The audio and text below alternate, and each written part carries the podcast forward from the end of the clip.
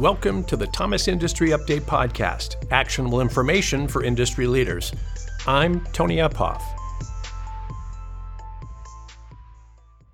Only one third of change initiatives succeed, according to a recent report from Gartner.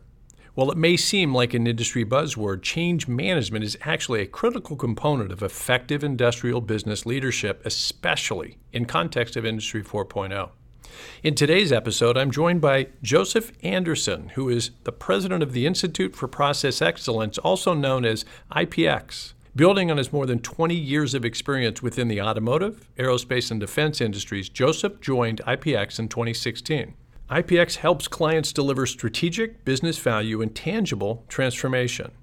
After 35 years of studying and optimizing change management techniques, the Institute leads the pack in outlining industry best practices for digital transformation.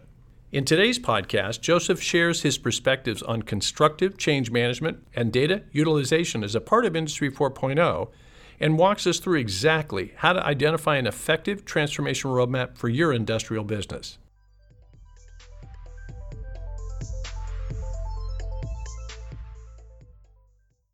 Hey, Joseph, as one change management geek to another, I have been so looking forward to our conversation. And tell us how you came to do this kind of work. What was your path to get into something like this, you know, in the course of your career? You know, I think I'm just masochistic. Hopefully, our audience gets that and can relate. I'm sure they can. I'm sure they can. I, I have the scars. Uh, you know, I've spent spent almost 25 years in the transformation field. I started as a, an apprentice in the mid high school age bracket, which is a long time ago, very long time ago, in a uh, engineering change organization, and uh, I worked for a uh, one of the major automotive OEMs, and I stayed there for uh, about 16 years and really uh, saw what it took to truly transform a large enterprise. Uh, was certif- CM2 certified in the early 2000s, had a lot of career progression, traveled the world leading teams that really focused on deployments of process and system transformation. Uh, joined Rolls Royce in 2012 and did similar there. Uh, so my entire career has been about assessing the current operations of a company, identifying a plan for transformation, and then forming a team and a business engagement strategy to really see that through. So it's been my entire career. I'm quite passionate about it.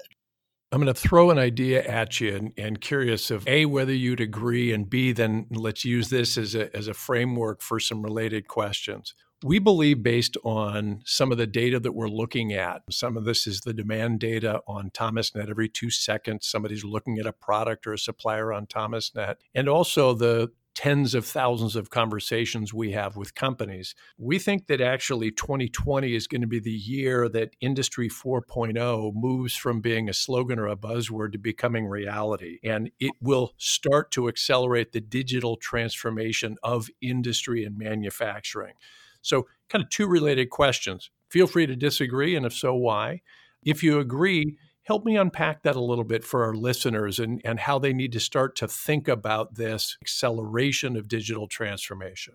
I would agree, but I'd like to um, hedge that with the word it should be. You know, we've seen a lot of companies do it incorrectly. They get sucked into the buzzword, they sink a lot of money into new IT tools that really don't get them anywhere. And the reality is, from from my perspective, is most companies uh, fail to address the true fundamental aspects of their business: their people, their processes, the systems, and, uh, and data interoperability. They need to do this uh, holistically in a sustainable manner.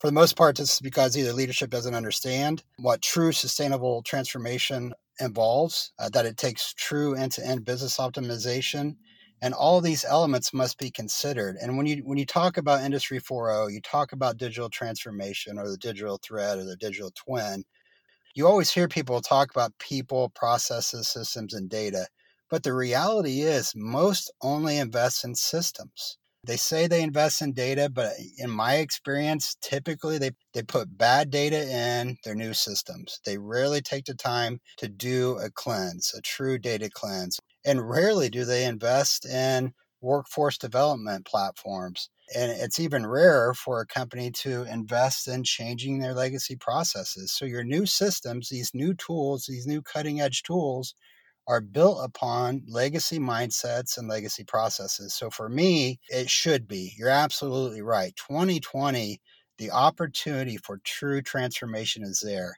but they have to do it correctly. You know, and for us, you know, to stay ahead, that means investing in, in true business calibration. We hear a lot of words, you know, the transformation word a lot, the digital transformation. And for us, for most companies, it's about calibration. It's about assessing and transforming those legacy mindsets, those legacy processes, and those those poor manual and or legacy systems in order to deploy a modern business model. To do this, it requires a true investment. It, it takes the time to understand and takes the knowledge to understand why and what you're investing in to en- enable those results. So you have repeatable product, uh, repeatable services, and this really maximizes the ROI and it allows you to get innovation out the door with guaranteed quality. And I think that's one thing, you know, I would like to see from Industry 4.0 and from our leaders is a guarantee. Yes, we're going to get innovation out the door faster, but we're going to guarantee quality with it. And, and I think that's something that's been lost over the last decade, to be honest. Yeah, really well said. It's interesting. One of our, our guests on the podcast, Tom Kelly of Automation Alley, recently said Industry 4.0 is a cultural problem, not a technical one. And I, I'm hearing somewhat echoes of agreement, I think, in many cases of what you're identifying here. Absolutely. Let's talk about data. And it's interesting as a company, Thomas, we're celebrating our 122nd year in business. And as you might imagine, it didn't start as a data and platform company that it is today. And we've gone through our own cultural change where if we look back, we were oftentimes in the early days using data to rationalize a decision we've made versus using data to make a decision. It sounds to me like you're seeing similar dynamics. Talk through a little bit about your engagements and, and how companies perhaps struggle to either identify what the data is and or how to act on it and operationalize it. Wow, this that's a loaded question there, my friend. But uh, yeah, that's, that's yeah, that's a heavy one. Uh, you know, for us, you know there's there's a difference you know you have some companies where digital transformation and data interoperability and and data utilization it, it truly means survival. You know they're struggling uh, right now. We have a lot of customers where we go in and it's a triage. And then we have other clients that, to be honest, they are they're the best in the world. When you look at Fortune 500, you know we service over 50% of the of the top 10 companies on the Fortune 500 list. And for them, these transformation initiatives are just as important. And it's about calibration because they want to go from good to great, or they want to sustain. They want to continue being the best and what that means from a data perspective it's it's pretty impressive because you've got to understand first of all backsliding and regression are real if all you do is turn on a new tool you don't really look at that data uh, that you're collecting and most organizations today uh, are collecting data. There's a lot of tools there's a lot of systems a lot of opportunities to collect data and, and, a lot of companies do a good job of collecting that data. It's it's the utilization of it it's the cleansing of it where they fail most companies are not using the data. They don't have functional metrics they don't have functional dashboards and they overpromise their internal customers uh, you know their employees their workforce we look at them as internal customers and we always kind of say it's like food poisoning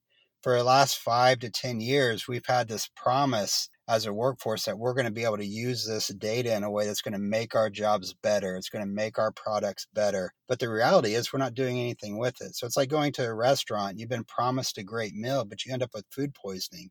You can only do that a few times with your workforce before they just stop believing you. And I think that's where the market is. And I think going back, you know, to tie it back into 2020, and it should be, we have all the tools available to really use data allow it to be a kind of a springboard for innovation and quality. But we got to make some changes. And the only way to do that is cultural adoption. It's taking the time to look at what your data truly is and how we should use it, the intelligence we could put with that data, the augmented reality we could use in a service field. So for us, the data, good or bad, is derived from the input of your people and processes. And it's as simple as that.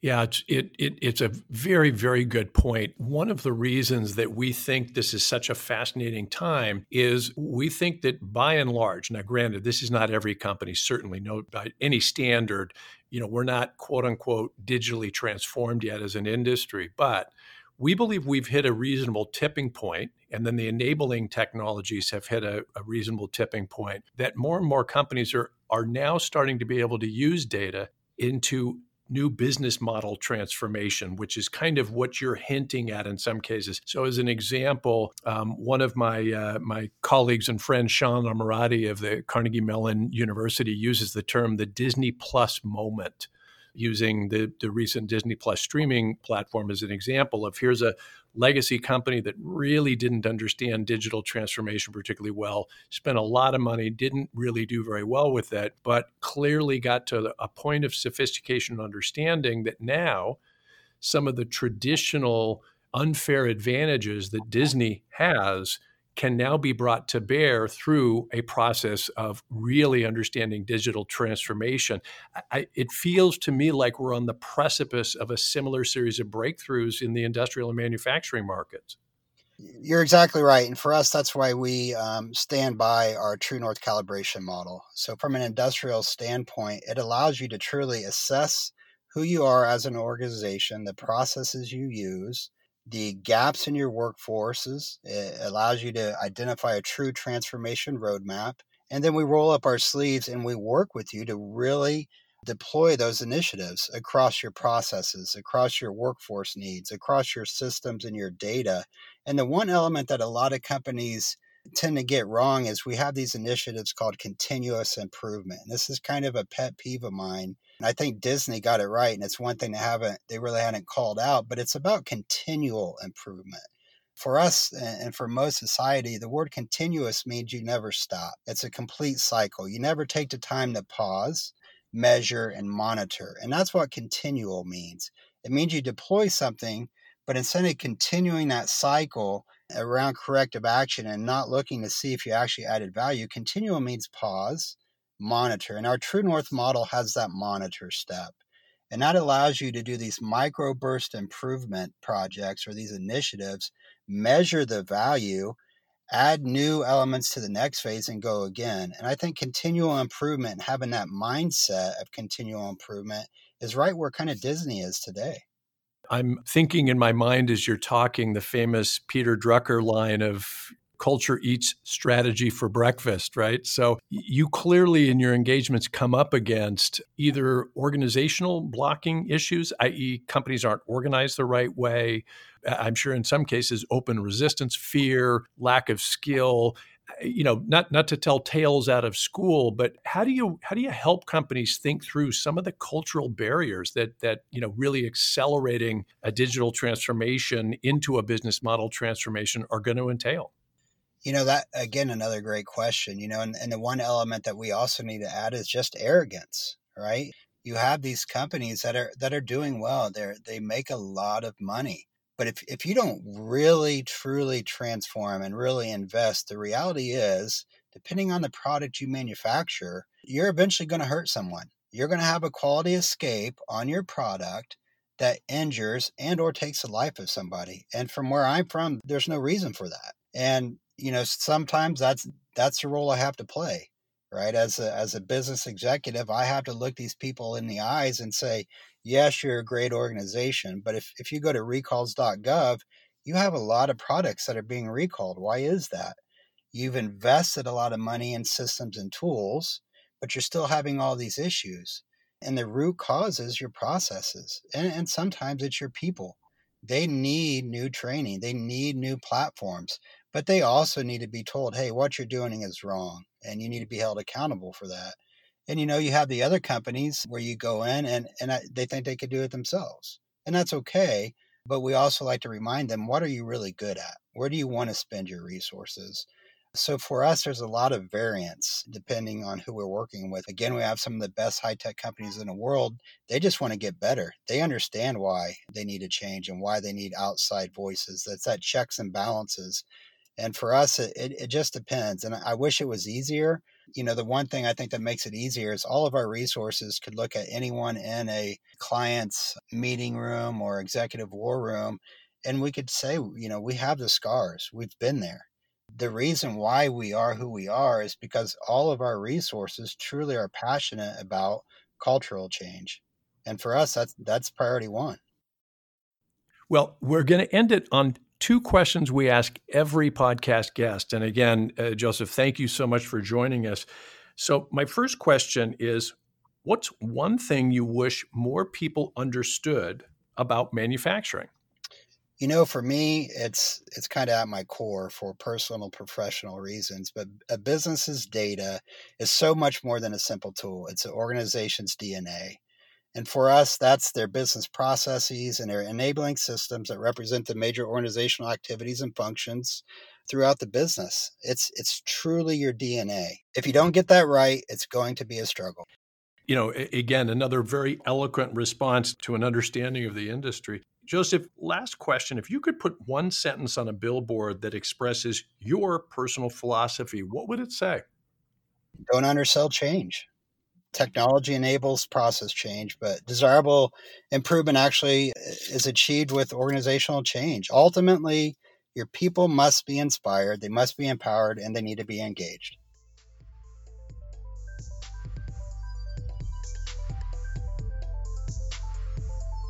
To learn more about Joseph Anderson, the Institute for Process Excellence, and how to prepare your industrial business for an effective digital transformation, check out the resources provided in the show notes of today's podcast. The Thomas Industry Update podcast is hosted by Tony Uphoff and produced by Makila Tierney and Lindsay Gilder. If you'd like to share your feedback about this or any other episode, please email us at podcast at thomasnet.com. If you enjoyed today's podcast, please take a moment to subscribe and rate us on Apple Podcasts or recommend us to a colleague. Your feedback helps us to continue to advocate for industry across the airwaves. The Thomas Industry Update podcast is recorded at 5 Penn Plaza in the heart of New York City, where Thomas has been headquartered for 122 years.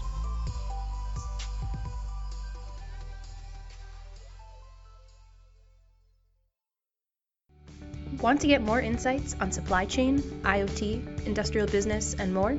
Sign up for our Thomas Industry Update daily newsletter. With more than 300,000 subscribers, your inbox will be in good company. Subscribe now for free at thomasnet.com/updates.